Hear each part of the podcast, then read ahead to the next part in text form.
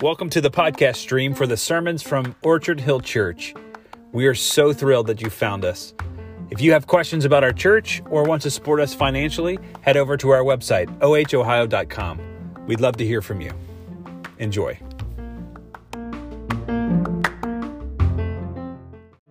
We welcome you to speak, Lord. Only you have the words of life. And the words of life he gifts us with today come from 1 Thessalonians 5 16 through 24. Always be joyful, never stop praying. Be thankful in all circumstances, for this is God's will for you who belong to Christ Jesus. Do not stifle the Holy Spirit. Do not scoff at prophecies, but test everything that is said. Hold on to what is good stay away from every kind of evil. Now may the God of peace make you holy in every way, and may your whole spirit and soul and body be kept blameless until our Lord Jesus Christ comes again. God will make this happen, for he who calls you is faithful. The word of God for the people of God. You can please be seated. And before we go any further, I'd like to invite our fourth and fifth graders to go ahead to class. There goes Gabe, Patty. Have a great time today, guys. So we, we will be talking about joy today because it is the third week of Advent season. And today's message is titled Repeat the Sounding Joy, which of course is from the song Joy to the World, which we just got to experience, beautifully led by our worship team and Drew. This actually is one of my most favorite songs. I will often stop everything that I'm doing when it comes on and just declare the words in that song out loudly um, not as beautifully as our team just did. But even though the words of this song have been so impactful to me, they seriously are just um, very significant for my life. Um, I've never really researched what those words meant before, where they came from. So, in preparation for today, I read about the history of joy to the world and was very surprised at what I learned. It turns out that the song was never meant to be a Christmas song. In fact, it wasn't even meant to be a song at all. It was first written in 1719 by a man named Isaac Watts. He published a book called The Psalms of David, imitated in the language of the New Testament. So, in this book, he reworked Psalms that were from the Old Testament in light of what the New Testament revealed about them. And what would become the song Joy to the World was actually Psalm 98, reworked by Watts for this book. So as I read Psalm 98 here in a moment, um, specifically verses 4 through 9, I think that although the verses are very different, you'll be able to notice how Watts came to the lyrics of this song we know and love. Psalm 98 says, Make a joyful noise to the Lord, all the earth break forth into joyous song and sing praises. Sing praises to the Lord with the lyre, with the lyre and the sound of melody, with trumpets and the sound of the horn. Make a joyful noise before the King, the Lord. Let the sea roar and all that fills it, the, war- the world and those who live in it. Let the floods clap their hands. Let the hills sing together for joy at the presence of the Lord, for he is coming to judge the earth. He will judge the world with righteousness and the peoples with equity. I hear the words, joy to the world. The Savior reigns. Let all their songs employ, while fields and floods, and rocks, hills, and plains repeat the sounding joy. Such beauty. Watts's poem was titled the Messiah's coming and kingdom. And eventually, George Friedrich Handel and Lowell Mason put music to the poem, which resulted in what we now know as Joy to the World. It's so surprising that Joy to the World has become such a staple Christmas song because the song doesn't talk about typical Christmassy things. There's no mention of Mary or Joseph, a star, wise men, or even a baby born in a manger. What it does talk about is the second coming of Christ. The song proclaims the ultimate joy that is both ours now and is yet to come as we are desperately waiting for Jesus to return to this broken world. It feels like our world is in an especially dark place right now. Politics are dividing us, war is constant. Right here in our own community, we see addiction and hunger and mental illness on the rise. And over this past year, our own church family has experienced incredibly difficult losses, long term illness, and just hard situations. Although we live in this brokenness, the truth we're going to explore today is the hard to understand fact that we also have great joy. A couple years ago, I took a class on Philippians uh, we were in person for this class, and the professor would do a uh, very deep dive into the book, spending like hours on just one or two verses. And we learned that when Paul wrote this letter, he was in a very dark place. He was anxiously expecting to be killed at any moment. And yet, joy is found throughout this letter.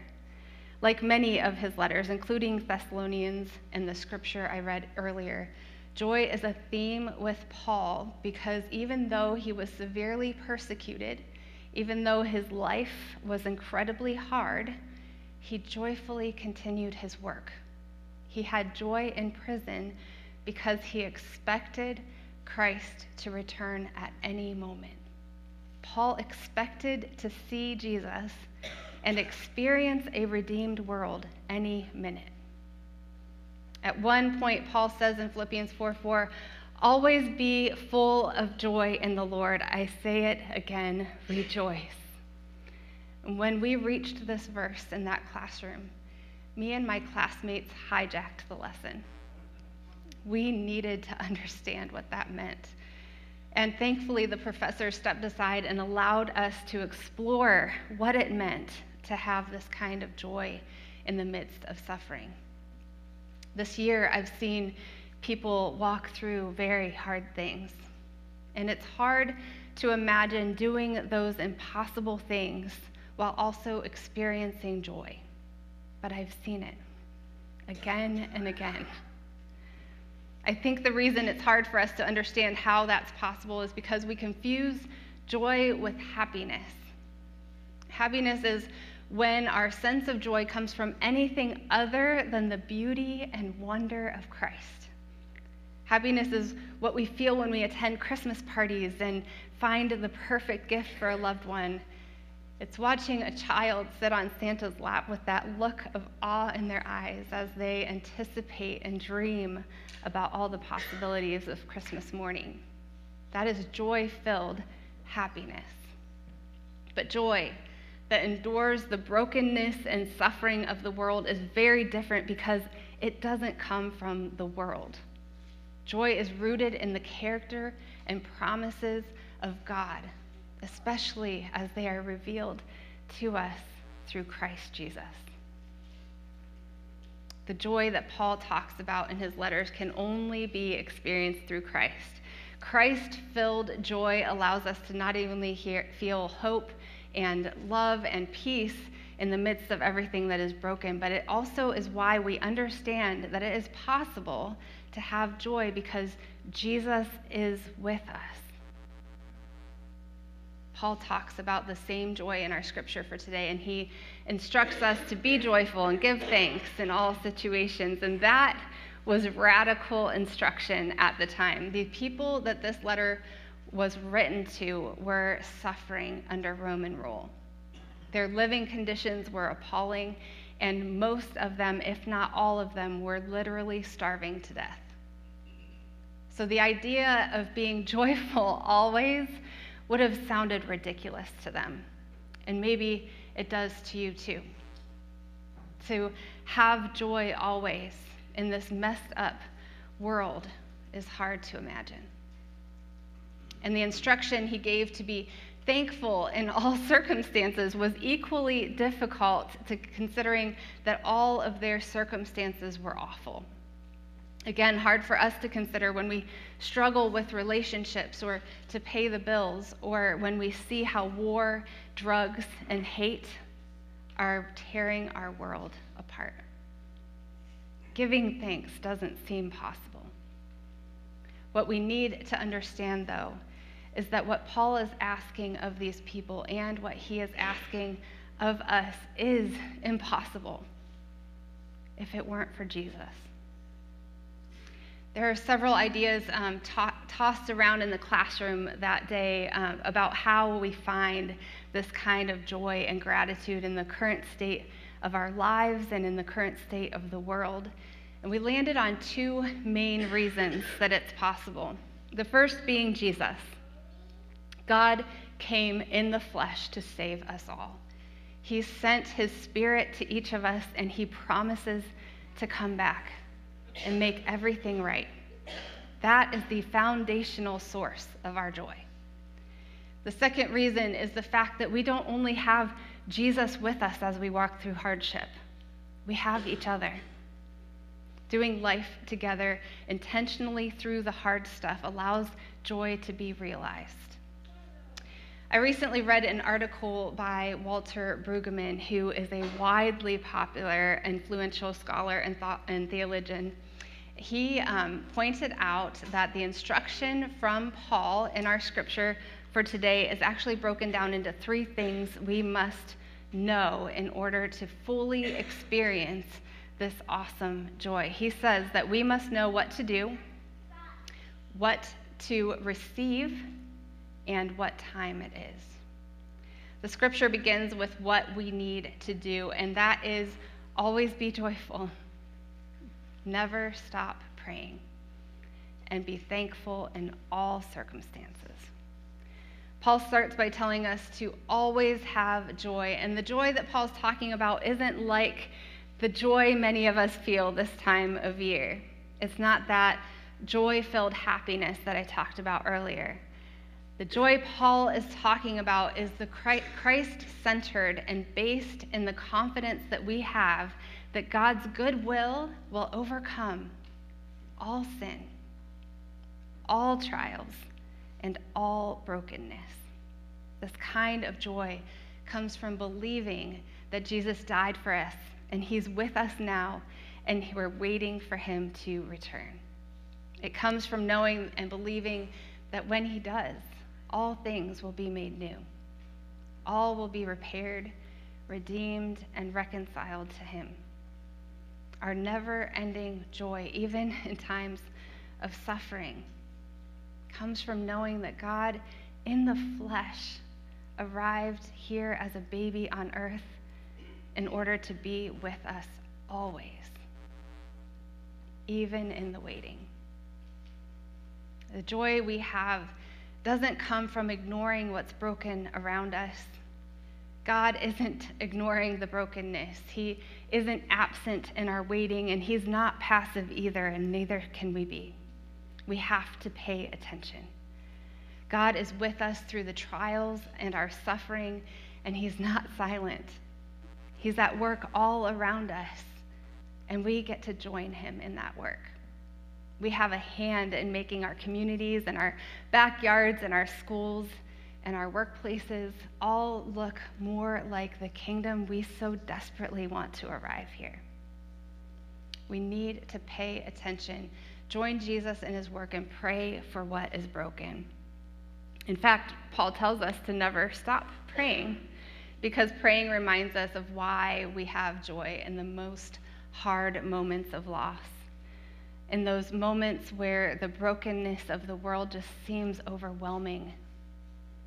Praying is our direct conversation with God, where He often reminds us of His faithfulness, which leads us to a place where we can have hope and peace and joy and give thanks for all he has done and is doing.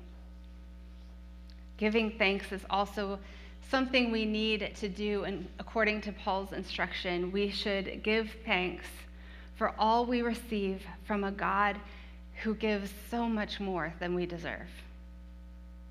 Our giving thanks, especially this time of year, is countercultural. Instead of buying more or asking for more or spending more, giving thanks in all circumstances refocuses our hearts and minds and helps us realize the many blessings that He's given us already, even in the midst of suffering. And it places our focus on the one who provides each of those blessings. Paul then tells us we need to know what to receive. Do not stifle the Holy Spirit. Do not scoff at prophecies, but test everything that is said and hold on to what's good. Paul draws our attention away from the world that we can be distracted by and turns our attention to the gift of the Holy Spirit. Paul tells us not to avoid change that comes from the newness that the Spirit offers us. He says we should be open to receiving that gift of newness that He offers us, and we should be allowing it to transform us as well. I think the church in Thessalonica, they didn't give much thought or power to suffering. Instead, they were very aware of the inbreaking of the Spirit, very aware of His goodness and even while they were waiting for rescue, they trusted and sought after that spirit.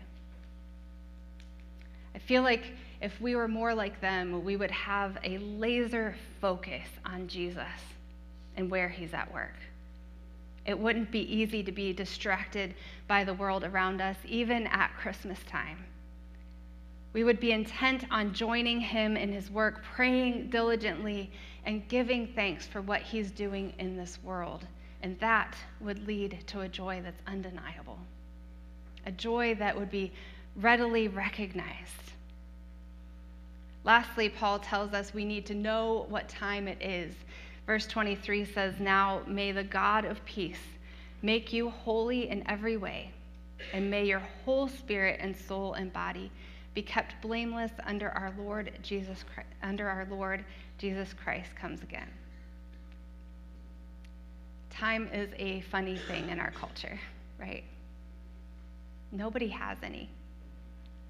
We're all so busy, and yet we are readily available to give all that time that we don't have away to things that are unimportant, like social media and working too hard. Paul tells us that we should be spending our time preparing because we're on the very edge of Christ's return. The coming we often celebrate this time of year is one that involves a cast of familiar characters like angels and shepherds, a donkey and innkeepers. But Paul doesn't seem to know that familiar story. His concern is with the second coming. Paul believed that Christ is coming and stressed in most of his letters the importance of being ready for that day. And part of that preparation is where God calls us into relationship with others. There's a conversation that comes around 100% of the time when someone around me or someone that they love is walking through loss. They always get around to asking how in the world someone could go through something similar and not know Christ. It's a hard thing to imagine. But I think that's one of the reasons we need to pay attention to where God is calling us. He puts people in front of us for many reasons, and that is one of them. It's so important we take an opportunity to meet people where they are and walk through impossible circumstances with those who are hurting. I think that is part of the reason Paul was so concerned with being ready and why he continued to work even though he was in chains. Paul never stopped sharing the gospel with people because he was desperate for people to know Christ. He expected Jesus to return at any moment, and he couldn't imagine a world where any person wasn't ready for that day. Paul says in verse 24, God will make this happen, for he who calls you is faithful. And God is faithful. He will do this, and we should be enthusiastically waiting for that day. We should be prepared for the moment He will make all things new and right all wrongs. And one thing I saw this past year as many within our church suffered great loss is how joy was present through the darkest moments because we walked through those moments together. There were tears and sadness when Patty and I visited Keith for the last time. He loved like Jesus, and we didn't want to say goodbye. But the knowledge we had of the glory and wholeness awaiting him, and because Keith demonstrated joy and suffering in such a beautiful and real way, we had great joy in the midst of that very sad moment. And when the Downs family stood gazing at the beautiful artwork that Jack had painted just before they said a final goodbye to him, there were many comments of awe and appreciation. But what I saw was family members supporting each other from a deep joy that they had in their hearts because Jack had very intentionally shared Jesus with each and every one of them. I've watched new friends walk through these moments of loss with each other, understanding that pain can be present for a very long time, and knowing the importance of walking side by side through that pain. And while walking side by side, they reflect Jesus, who is also present in that moment. And that is why joy can be found alongside pain. You know, each of these instructions that Paul gives are addressed to all of Thessalonica, and more urgently, right now, to all of us. Paul's instructions aren't just for a few. He doesn't say, you know, Wanda and Denise, you should pray always. And Carol, you should give thanks. And Dawn, you should be preparing for Christ's return. Those things are a given. Wanda and Denise should pray, and I know that they do constantly. And Carol should give thanks the way that she does so graciously. And Dawn should prepare for the day that Christ returns. And I know that that is exactly Dawn's heart. But what's more important and why we are capable of having joy in all circumstances is because we all do those things together. We live in a world full of brokenness, but that's not the whole picture because he died to overcome sin and death and rose again to give each and every single one of us new life. He, we have joy in moments we think are impossible to go through because he died and gave us life as we celebrate Christmas, I pray that the joy we experience goes far beyond that joy filled happiness. I pray that the joy we have isn't only because he arrived as a baby. I hope our joy is found in what he has done and what is yet to come as we join him together. So before we go to the table, we are going to reflect and respond to the instruction Paul has given today. I would really love for you to take a moment and consider what circumstance or situation in your life you are trying to force happiness on in order to comfort yourself. When what you need is to experience the deep joy of Jesus. Where do you need to pursue the Spirit of God? Take a couple moments to reflect.